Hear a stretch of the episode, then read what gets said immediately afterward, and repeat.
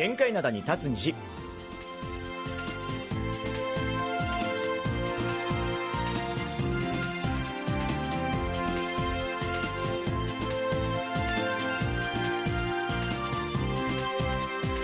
リスナーの皆さん、こんにちは。木曜日の限界灘に立つ虹、金虹のイジンヒョンです。えー、今日のソウルはどんよりした曇り空です。こんにちは、ジェリー武田博光です。週末は気持ちのいい晴天が続くみたいです。えー、さて今日はオープニングからですね、中枝さんに参加していただいてます。はい、はい、こんにちは。こんにちは、中枝しおりです。えー、今日は冒頭からお邪魔しています。うん、はい、あのここ最近ね、なんかあのお天気が結構暗転しているような気がするんですけど、それでもね、なんかじゅうがつに入ってからはぐっと寒くなりましたよね。そうですよね。うん、なんかあの最近ね、あのこう街路樹とかもすごいあの秋の色になってきてるしね。うんうん、ねでまあ、今日はちょっと割と暖かくて、えー、昼間の気温がにじゅうど近くまで上がるっていうことなんですけど、うん、朝ごどの日とかもありますからね。寒いよね。ねねね、皆さんのお住まいの地域どうでしょうかね。ね、なんかあの、ね、及川さんがあの今日は素晴らしい秋晴れで抜けるような青空ですということでね、とってもいいですね。山登りには最高の天気かもということでね、今日の話題も絡めていただいてどうもありがとうございます。でもまあこうやってね、寒くなってきたからなのか、はい、なんかこうあのインフルエンザだったりね、コロナの予防接種の話題が結構ね、あのニュースとかメディアでね、うんうんうん、取り上げられてるとは思うんですけどもね。この前ね、あの娘息子ちゃんと一緒に打ってきたんですけどね、うん、予防接種。うんうん、であの先週の日本語版のニュースでも伝えてたんですけども、うん、はい、えー、先週木曜日にこの冬の分のコロナワクチンの接種が始まって、うん、えー、初日ににじゅうまんにん以上が受けたということでした。なんですけど、そういえば、うん、中枝さんもですけども、うん、武田さんもコロナかかってないじゃないですか。そうね。ない。うん、こうやってさんにん集まってふたりかかってないって、うん、もうないですよね。かなり珍しいパターンのね。めちゃめちゃ珍しいと思う。ねえ。なんか韓国だと、まあ、あの正確な数字ではないんですけど、大体もうごにんによにんぐらいはかかってるんじゃないとか言われてるんですよね。うん、周り見ててもそんな感じ。うん、ねえ、あのー、まあかかってないっていうと今でも驚かれること多いんですけど、うんうん、まあ、今でもね、あのかかってらっしゃる方いる、いるとは思うんですけど、はい、いやこの間ね、道端である家族の会話がちょっと聞こえてきたんだよ。うんうん、でね、俺聞くわけじゃなかったんですよ。うんうん、聞こえてきたからね、ずちょっと聞いてたんですけど、うん、あのなんか息子さんが多分遠いとこから帰ってきて、お母さんと娘さんが出迎えてたの。うん、はいはい、で、あ、お母さんが久しぶりとか言って、うん、息子さんをね出迎えてたんだけど、娘さんの方があの私に近づかないで、あの理由はお母さんに聞いてって言ってたから、パッて俺も気になったから見たらマスクしてたのね。いやコロナじゃねえかと思って思いっきりコロナな、いや今でも大変だなと思ってねかかってらっしゃる方も多いですから。それでも出迎えには行くんですね。そ俺はずっとそれを聞いてたっていうね。なるほど、面白いですね。うん、まあでもかなりの方ねかかってらっしゃいますもんね。いやそうですよ、ほとんどがね。うんうんで、お二人は何かかからない秘訣とかは何かあるんですか？いやどうだろう。いやでも、うん、僕、まあ、かかってないじゃないですか、はい、でも家族とかもかかってないんです。うち母親も弟もかかってなくて、うちの両親もかかってない。やっぱりへだ親戚も結構かかってなくて、まあ、なんかなんか遺伝みたいな話は聞きますけど、ね、だからそれじゃないかなとかね、うんうん、たださっきのご家族は娘さんだけかかってたみたいな、うん、もしかしたらみんなかかってたかかり終わったあったかもしれないね。考えてみれば私あのインフルエンザとかもかかったことないんですけど、うんうん、うちの両親もインフルエンザかかったことがない気がする。それは珍しいですね。うん、無敵じゃないですか、ね、すごい。でも羨ましいですね、うん、ですよね。あのやっぱテレビである研究者が、うん、コロナやインフルエンザにかかりにくい遺伝子があるとかって話をしてたんですよね。でもしかしたらお二人もそういう遺伝子をお持ちなのかなってことですよね。まあそうですよ。なんか家族とかも考えるとそうかもねとかも思いますよね。あのまあまあそう言ってっていうかね、かかっちゃうこともありますから、皆さんもねぜひね気をつけていただきたいなと思います。リスナーの皆さんとかもどうですかね。あの自分かかってないけど考えてみたら家族全員かかってなかったみたいな方、ね、あるかもしれない、いらっしゃるかもしれないですよね。はい、教えてくださいね。はい、えー、それでは今日はガールズグループブラックピンクのジェニーさんの新曲でスタートしたいと思います。はい、えー、ジェニーで You and Me。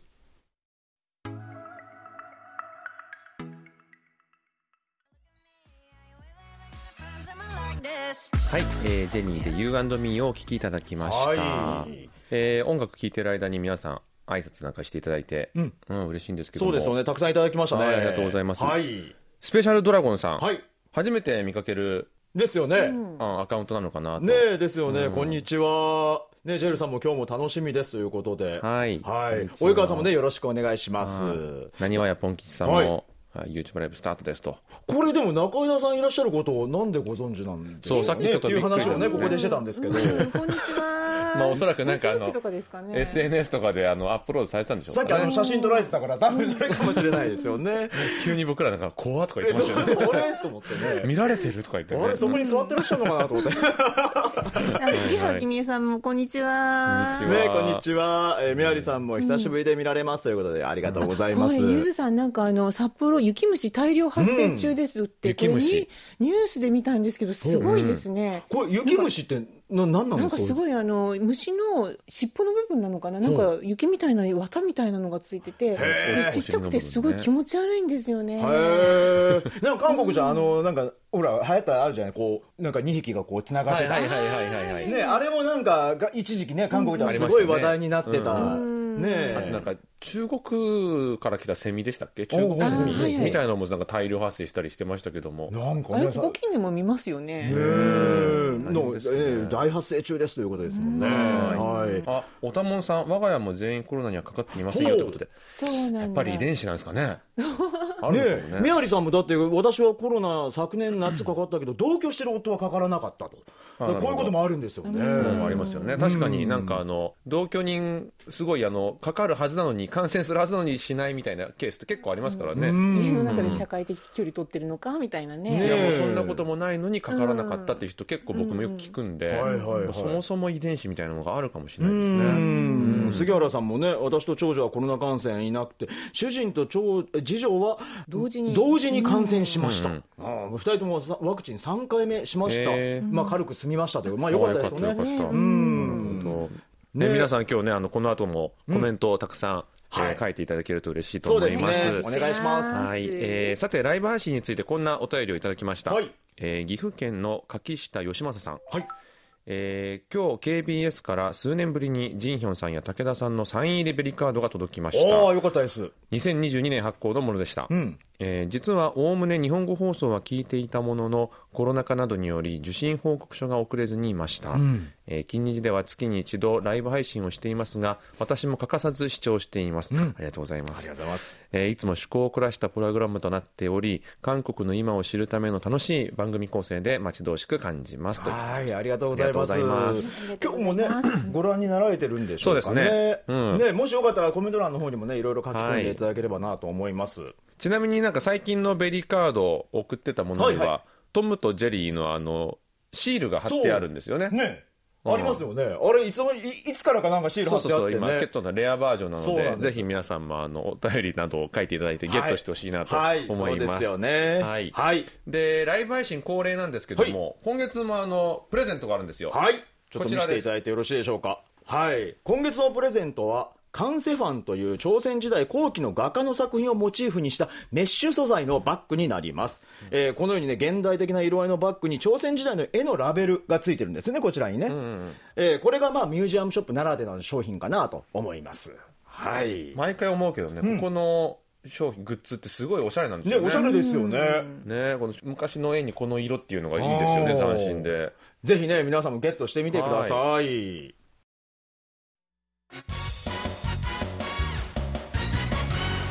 えー、ここからはクリック経営です。中枝詩織さんがインターネットで注目の話題を紹介してくれます、はい。えー、今日はどんな話題を紹介していただけるんでしょうか。今日はねあのチップについてチップチップ最近話題になってるんですよね。なんかあの今年の夏にその韓国でその多くの人が利用しているカカオティーっていうタクシー呼び出しアプリあるじゃないですか、うんうんうん、はい、あれでチップ機能が追加されたんですね。なんか聞いたことある、うん、なんかあれってなんか何段階かあって一般タクシーを呼ぶ場合とかあともうちょっと高いバージョンを呼ぶ場合とかあるんですけど、そうですね、はいはい、ありますね。そう、その高いバージョンのところでそのチップの機能が追加されて、うんうん、乗客がせんウォンからにせんウォンまでのそのこういくつかのやつを選択してそれでチップを支払えるっていう風になってるんですよね。でこれについてありかなしかみたいなそういう議論があったんですけど、はい、これね世の中の意見を見るとちょっと今なしでしょみたいな、う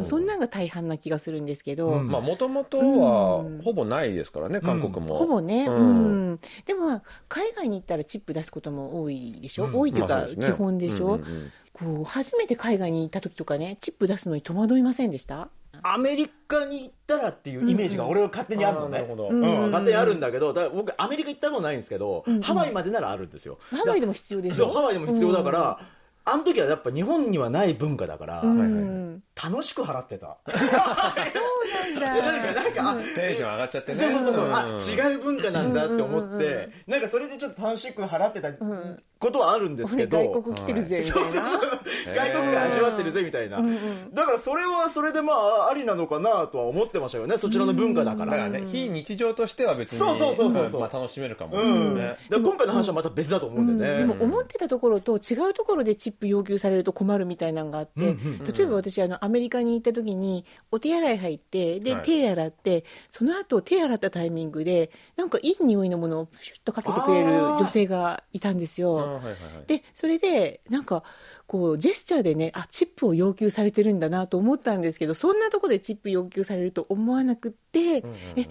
どうしよう、でもまあ出さなきゃなっていう、うん、戸惑ったっていう、まあ、そういう類のものね、うん、でも東南アジアでもあったわ、そういうのありますよね、うん、あるあったあったあった、まあ、なんかいきなりみたいな、チップっていうかちょっと押し売り的なものですよね。そうそうそうそう、うん、もうライブ配信ご覧の皆様ね、あのチップとかどう考えられますか ね, ねなんか戸惑ったこととかあればいろいろ教えていただきたいですけどね、う、はい、うん、でなんかあのチップってね、その、うん、他の各国の状況ってどうなのかなっていうので、はい、こうにせんじゅうにねんにアメリカのマスターカードが世界のチップ事情っていうのに関して調べたデータがあって、うんうん、これじゅうねん以上前なんですけど今も使われてるデータなんですよね。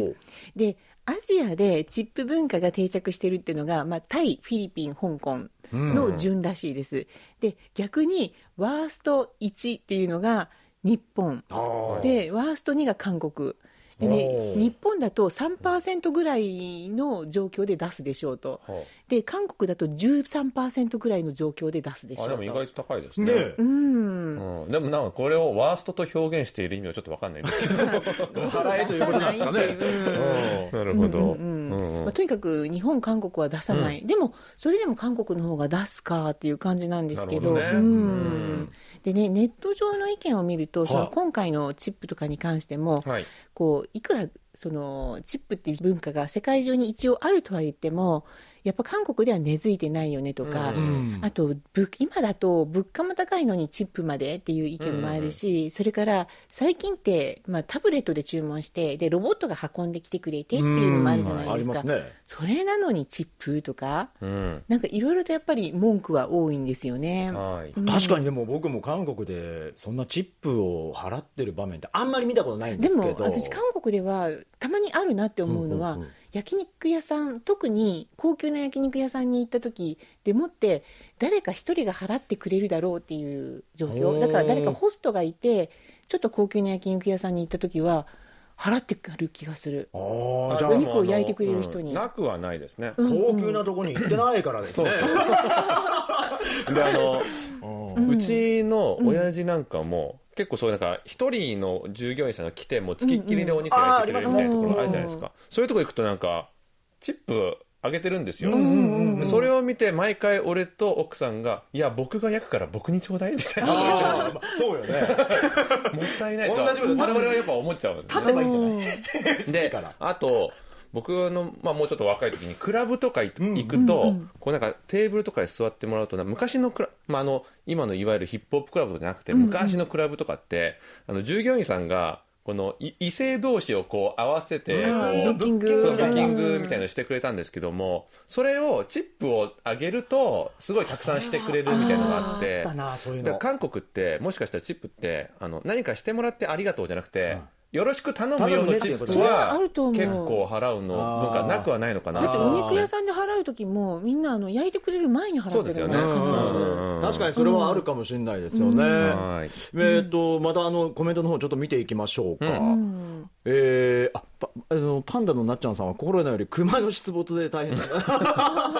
あでも ね, あのねあのこの間先週かなそういう話もありましたもんね。うん、はい、なんかメアリーさんが私の友人は韓国でチップ代わりにタクシーの運転手さんにお菓子を配っていました。これってあるんですか、ね、なんかタクシーの運転手さん多分あのチップをもらったという感覚ではないけどなんかちょっとフレンドリーにしてくれたっていう、うん、でもこれは喜ばれると思いますけどね、うんうん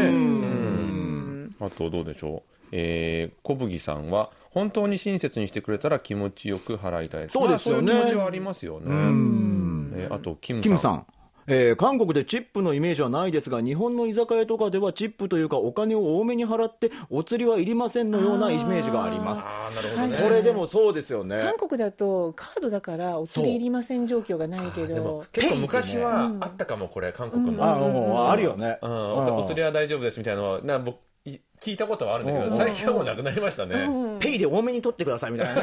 なっちゃいますからねそれもなんかおかしいですからね、キャッシュレスになっちゃってこれもなかなかないのかなと、うん、はい、うん、えー、及川さん、えー、以前パリやあバリですね、バリ、うん、バリやベトナムでチップを支払いましたが、はいはいはい、意外だったのはイランに行った時にホテルでチップを、えー、アメリカドルで払った時に大喜びされましたと。外貨ってことですかね。へー、それかなんかイランってあんまり根付いてないんですかね。かもしれないですよね。なるほど、やっぱ皆さん海外の経験が多いのかな。そうですよね、えー、っとこれ三倉さんかな、この外国ならチップかなという、うん、そうですよね、はい、そういうイメージはありますよね、うんうん、でまあ、ところでって感じですけどね、はい、そのさっき言ったカカオティーの問題、はい、でそれに関してあのそれが報道されてから最近韓国でもチップって結構要求されるんだよねみたいなそのネットの書き込みが多くなっててそれもまた話題になってるんですよね、はい、例えばなんか最近報告があった一例としてはカフェでそのチップボックスが置いてあったよとか、うん、あとあのカフェに店員が親切だっていうふうに思ったらいちテーブルあたりごせんウォンのチップお願いしますみたいなボードが置いてあったりとか。見たことないわ僕がまだ、ね、で本当はねこういうふうに要求しちゃダメで、はいはい、でもってこれが強制的っていう風に感じられたら食品衛生法に違反するらしいんですよ。なるほど。うんうん、でもまあなんかあのここら辺ねちょっと微妙なあたりみたいで、うんうん、ただこうやっぱりねこれ言われた方はすごく戸惑うっていうのがまあそうですよね、うん、確かにそうでしょうね、うん、あちなみにねさっき の, あのカカオティー問題についてなんですけど、はい、やっぱりねあのこう賛成反対の意見はすごくあの反対が圧倒的に多くてななわり方が反対、ね、まあ、そういうイメージはありますね。そうですよね、うん、皆さんこういう機能あったらなんか使います？えー、使う、いや僕でもでもさっき、えー、誰でしたっけ、小麦さんですよね、うんうんうん、まあ、あのすごい親切にされたらそれはまあ嬉しいし何かしらなんか気持ちとしてお返ししたいっていう感情が生まれるのは、うん、まあ、それはあの人として当然僕もあるとは思うんですけども、うんうんうん、ただこれが文化として根付いてしまうとっていうのがちょっと、そうね、うん、あ、それは困るかも、うん、だからなんかチップが大前提になってしまうと、うん、このくれないから親切にしない人がすごい出てきそうで、うーん、それがちょっと怖いですよね。それもありますよね、うん、あと単に面倒くさい、うん、考えなきゃいけないじゃないですかそれ、うんうん、いくらぐらいにするのがいいかなって。今回のこの話はタクシーなんですよね、うんうん、とりあえずは、ね、うんうん、だからタクシーだと僕個人的にはちょっと考えにくいというか、うん、あのやっぱそのああの結構韓国のタクシー僕今でも苦手で、うん、アクセルとブレーキのこのポンピングがすごいじゃないですか。ああ、結構 ひ, ひどい方いらっしゃいます ね, ね俺はちわり方酔うんですだからだいぶ酔うね、もう全然払いたいと思うでも飲食店とかならさっき言ってたようにねお釣りはいりませんみたいな気持ちはあるんですけど、うん、まあ、キャッシュレスだからちょっとそれも難しいかなってことで、うん、まあ、わざわざもうしなくてもいいんじゃないかっていうような感じに僕は考えてますけど ね, どね あ, あとねあのパンダのなっちゃんさん、はい、初めて韓国を旅行した時泊まったロンドンのホテルでチップを払ったことがありますと、うん、でもホテルにはサービス料に含まれるのでチップは必要ありませんと日本語表記があったと。うーん、確かにね、戸惑ったということですね。いやでもそれが僕はいいと思うんですよね、うんうんうん、この親切っていうのはもう大前提としてそれでなんかチップをもらうっていうのを考え方はなんかやめてほしいなと消費者側としては思います、まあ、親切にするお仕事ですしね。そうそうそうそう、うん、でちなみにね、はい、あのチップをもらう側がどう考えているかというと、はい、これアルバイト の, あの情報サイトが調査したところによると大体半々ぐらいなんですよね、うん、あのもらいたいっていうふう人はやりがいを感じるとかそんなんもあるし、はい、逆にもらわない方がいいっていう人はあのちょっとやっぱ情緒に合わない気がするっていうのとか、うん、あと客のパワハラが増えそうっていうのがありました。あ、なるほど、ね、それはあるかもしれないですね、うん、チップ渡してるんだから親切にしろよみたいなのを、うんうんうんうん、まあ、今でもだってチップなくても金払ってんだから俺客なんだからって結構大変な態度取る方たまにいらっしゃるじゃないですか、うんうんうん、なんかニュースになったりしてますよ ね, ねお客様は王様ですみたいな、うん、だからそれがチップが増えるともっとねなるかもしれないかもしれないですかね。うんうん、ね、まあなんかね、あのチップの議論いろいろあるんですけど、やっぱり結論としては、はい、まあ、ちょっと情緒に合わなそうだなっていう、うん、そんな感じですよね。今のところはそうですかね。今のところはね。はい。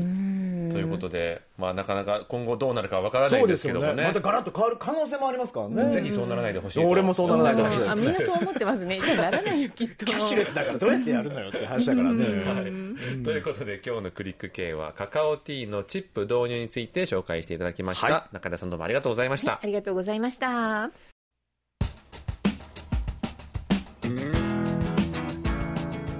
えー、それではここで一曲聴いていきましょう、えー、チップを渡すかどうかはともかくとして感謝の気持ちは常に持っていたいものですね、うんはい、えー、ペパートーンズでサンキュー。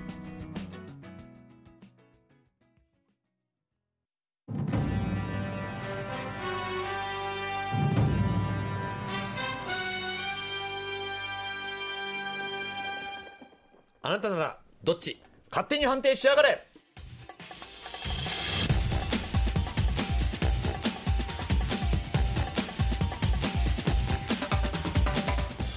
はい、あなたならどっち勝手に判定しやがれ金利情報が始まりました、はい、このコーナーは韓国社会で賛否が激しく対立している話題について日本のリスナーの皆さんに判定してもらいます、はい、えー、そしてですね引き続き中井田さんにもご一緒させていただきたいと思います、はい、このコーナーもよろしくお願いします。はい、お願いします、えー、今回はこの間紹介した案件に対する判定が下されます、はい、そうですね、えー、皆さんからのご意見も紹介させていただきます、うん、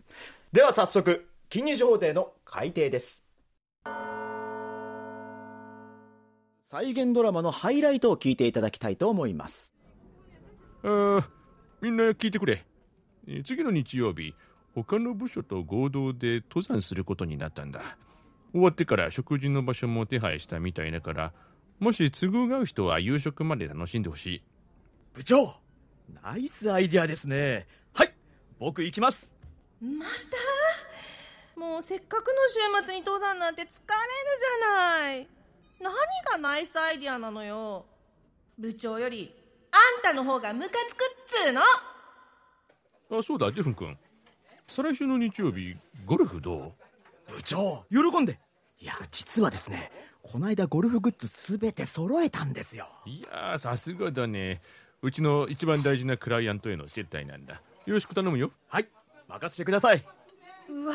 ゴルフまで付き合うの？もうありえない。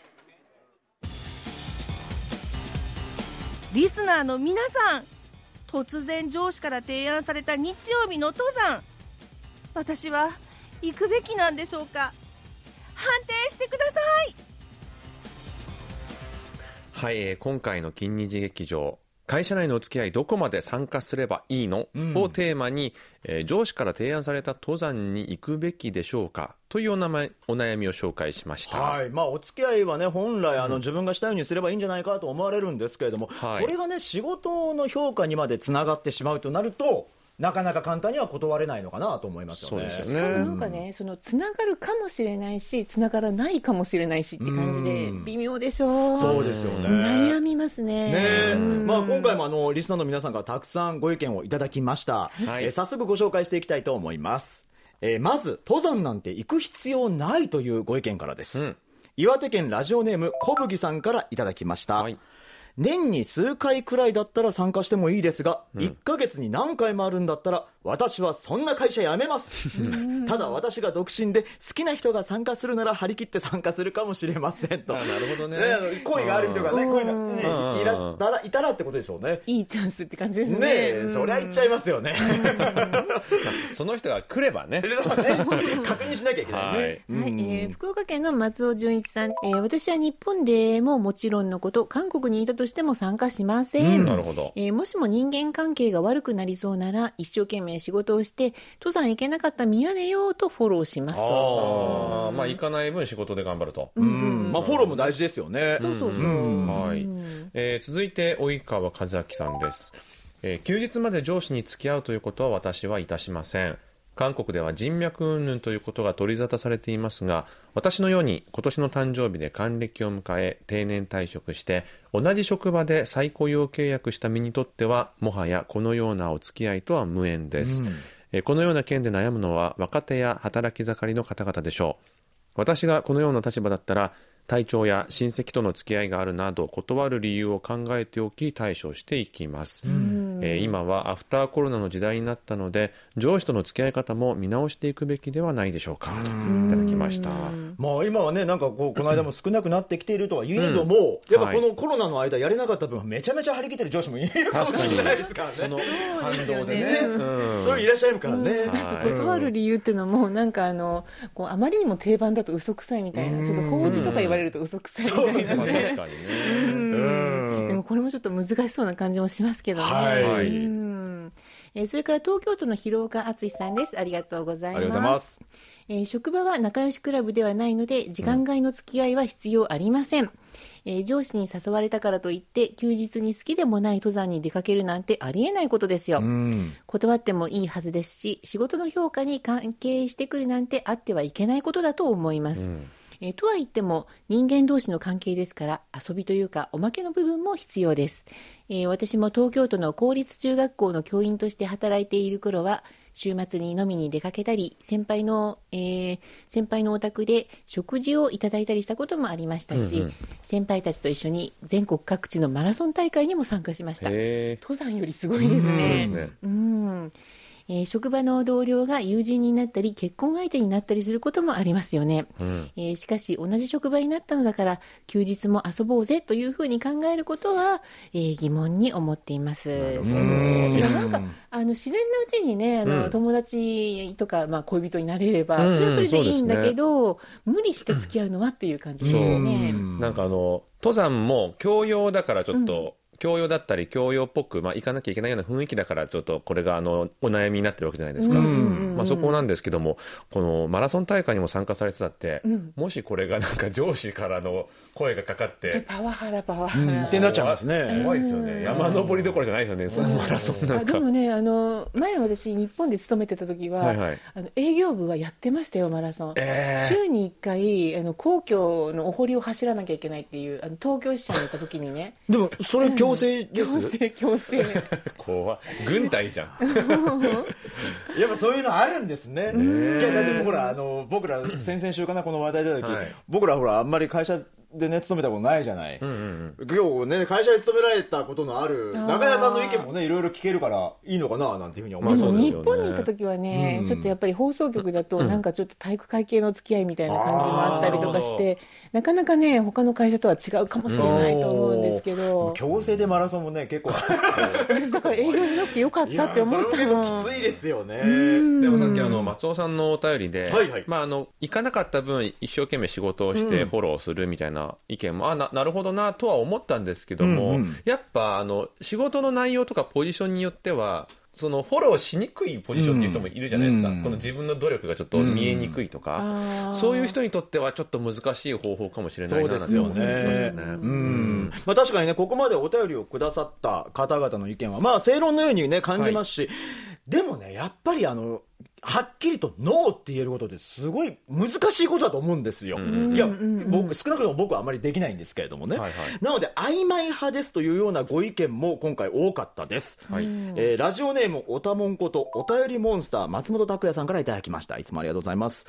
お付き合いの利点は多々ありますので、うん、一度は心よく参加してみてはいかがでしょうか、はい、ただ現代はプライベートの時間が重要であることは言うまでもありません。そこで提案します。丸いち、強制的な雰囲気の誘いはしない。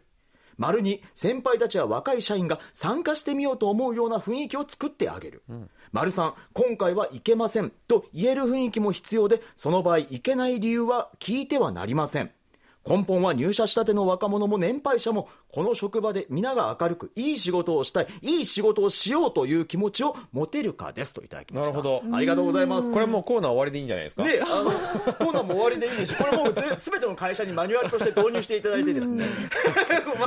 ぐらいまとめていただきましたね。さっきも言ったけど、なんか理由ってこうすごい困ったりするから、うん、理由聞いちゃいけないっていうのは本当そういうふうに思ってほしい。確かにね、うん、あとね、なんかね、なんかこうすごいいつも思うのが、うん、最初にあのこの日空いてるとかこの日暇っていう風に最初に聞くのやめてほしいっていう か, か何々があるんだけど何々しようと思うんだけど、そうそう、この日は大丈夫かいっていう、まあ、これは会社に限らず友達同士でも結構嫌がられたりしますけどね。例えばいっしゅうかんごの予定とか聞かれていっしゅうかんごに風邪ひく予定とかもないし、あ、だからあのとりあえず行けますって言っといて、うんうん、あ、そうそうそう、えー、であの数日後に、うん、あ、ちょっとごめんなさい、ちょっとこういうこういうことで行けなくなりましたみたいなことはやってたりしますね、うんうん、あ、まあ、それで絶対ダメっていう人もまあなかなかいないじゃないですか。うんうん、でも本当ちょっとね、そういうのは微妙に困りますね、まあ、それがなんか苦手な人っていうのもやっぱいますからね、うんうんうん、事前約束なんてもうその日が迫ってきたら俺ドキドキしちゃうもん、逆にそんなにあさってだ、足あさってだ、なんかそれでドキドキしちゃいますもん。なるほど。あのライブ配信ご覧の皆さんもね、ぜひいろいろなちょっと体験談とか書き込んでいただきたいですね。そうですね、はい、えー、他にもラジオネームゆずさん、えー日本の エムゼット 世代より近日法廷への意見です、はい、えー、私が考える対策としては自分なりのルールを設けてみるのはどうでしょうか、うん、例えば今回の投稿者のような場合は平日の飲み会は出るけど二次会は行かない、えー、休日の付き合いは全て断るなど、うん、えー、自分でボーダーラインを決めてしまうのです、うん、そしてこのルールに沿って付き合いを断った時にはその分を仕事で返し、えー、付き合いだけで昇格した同期やそれを選んだ会社を恨まないと心に決めると少しは気持ちが楽になると思います、えー、私も自分の中でルールを決めていますが、ルールを決めてからは行きたくない飲み会に行くくらいなら付き合いが悪いと思われた方がマシと思うようになりましたと、うん、結構こういう割り切りって大事かも、うんうん、でもなんか友達関係とかでも あ, あいつはこういうやつだからってもう思われたら早いというかね。なるほどね、うん、確かにそれはありますね。作っておくみたいな ね, ね、うん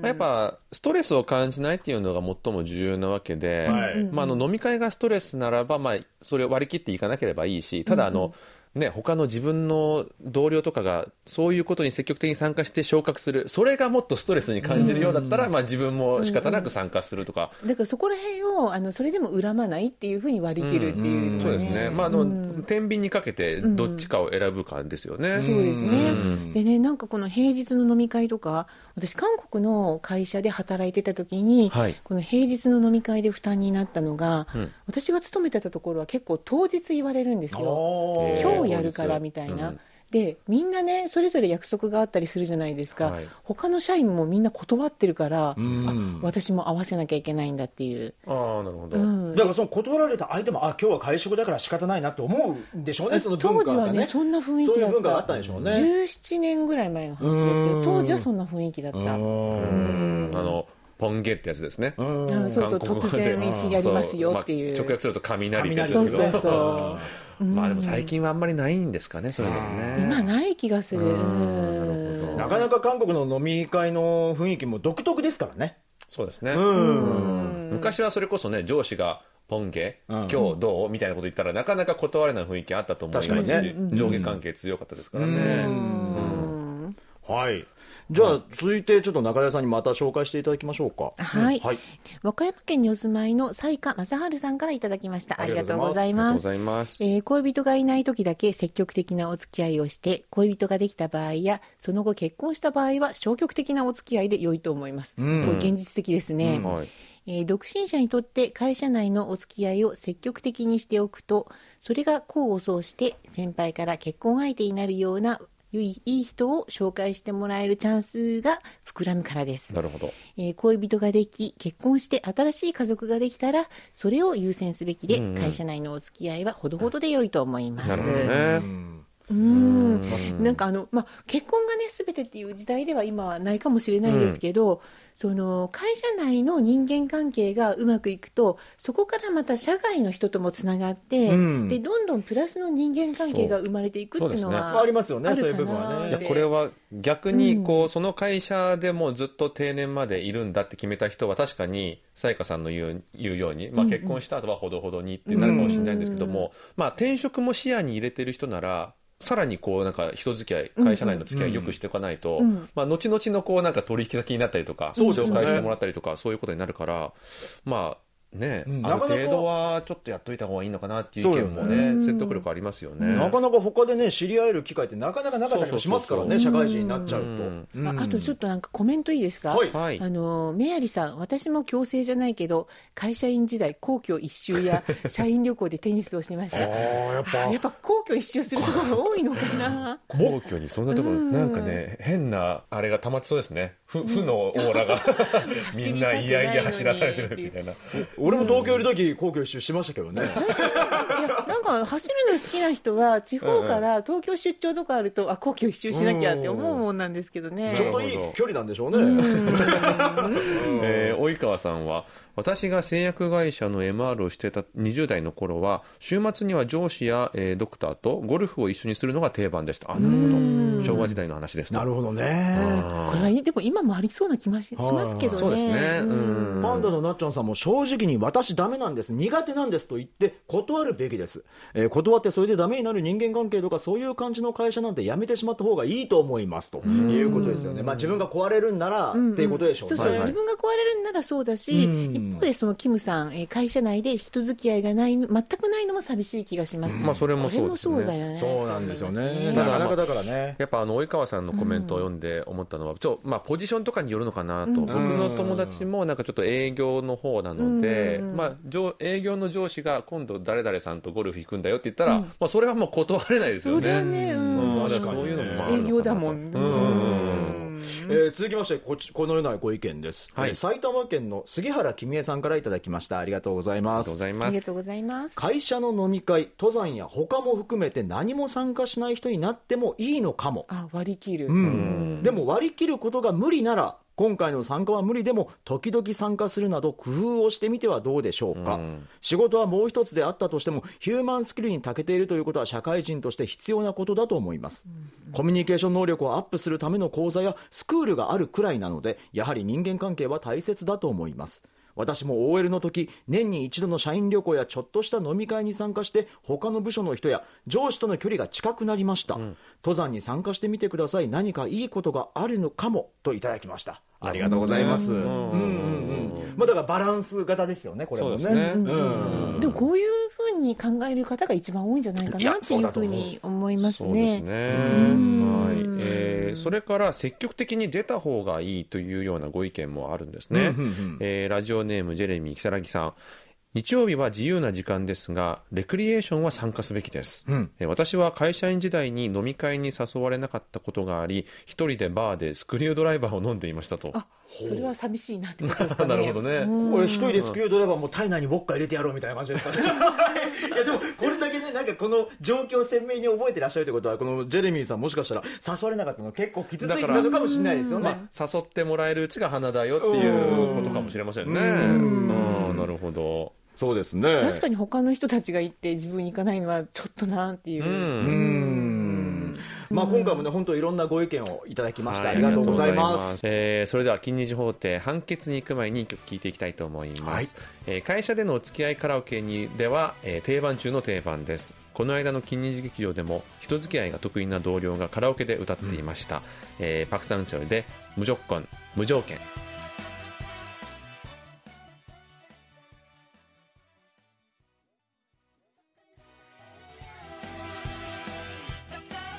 はい、えー、パクサンチャルで無条件無条件でした。はい。えー、これさっきのあの無条件に参加しろから来てるんですね、これね。多分そうですよね。そうですよね。はい。はいえー、それでは判決に参りましょう。はい。近二次法廷、上司から提案された週末の登山に行くべきでしょうか。判決です。本当に嫌なら必ずしも行く必要はありません。一つ目。まず自分が会社でどういうポジションにいたいか自問自答してみてください。もちろん仕事もできて人間関係もうまくできればいいのですが、週末の人付き合いが苦手だとしたら仕事一本で勝負すると決めて割り切ることも悪くないのではないでしょうか。ふたつめ、だからといって一切会食に参加しないということは社会人としては不可能に近いことなので、週末の会食は参加しないなど自分なりに参加すべき会食のルールを決めておくことをお勧めします。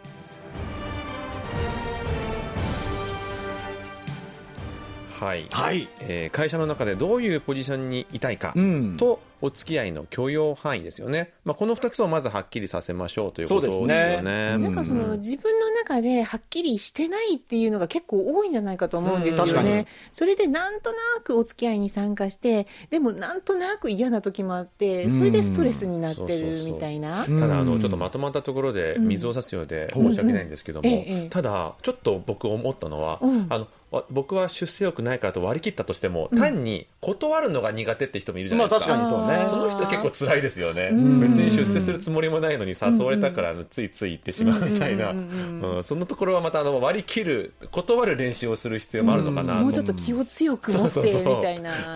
本当あの今も言ってたんですけど、うん、そのお付き合いの問題ってあの人によっちゃすごい重要なことだとは思うんですよね、うんうんはい、だからそれが原因でちょっと心を病んでしまって病気になってしまうっていうことも結構ね、いらっしゃると思うので、うん、まあちょっと自分が楽になるために、うんまあ、自分のそのルールを決めるっていうのはまあ一つの提案として、えー、今回ね言わせていただきました。そうですね、うんえー、リスナーの皆さんはどう思われたでしょうか。これからも様々な案件をご紹介していきたいと思います。はい、えー、金日法廷裁判官はあなたです。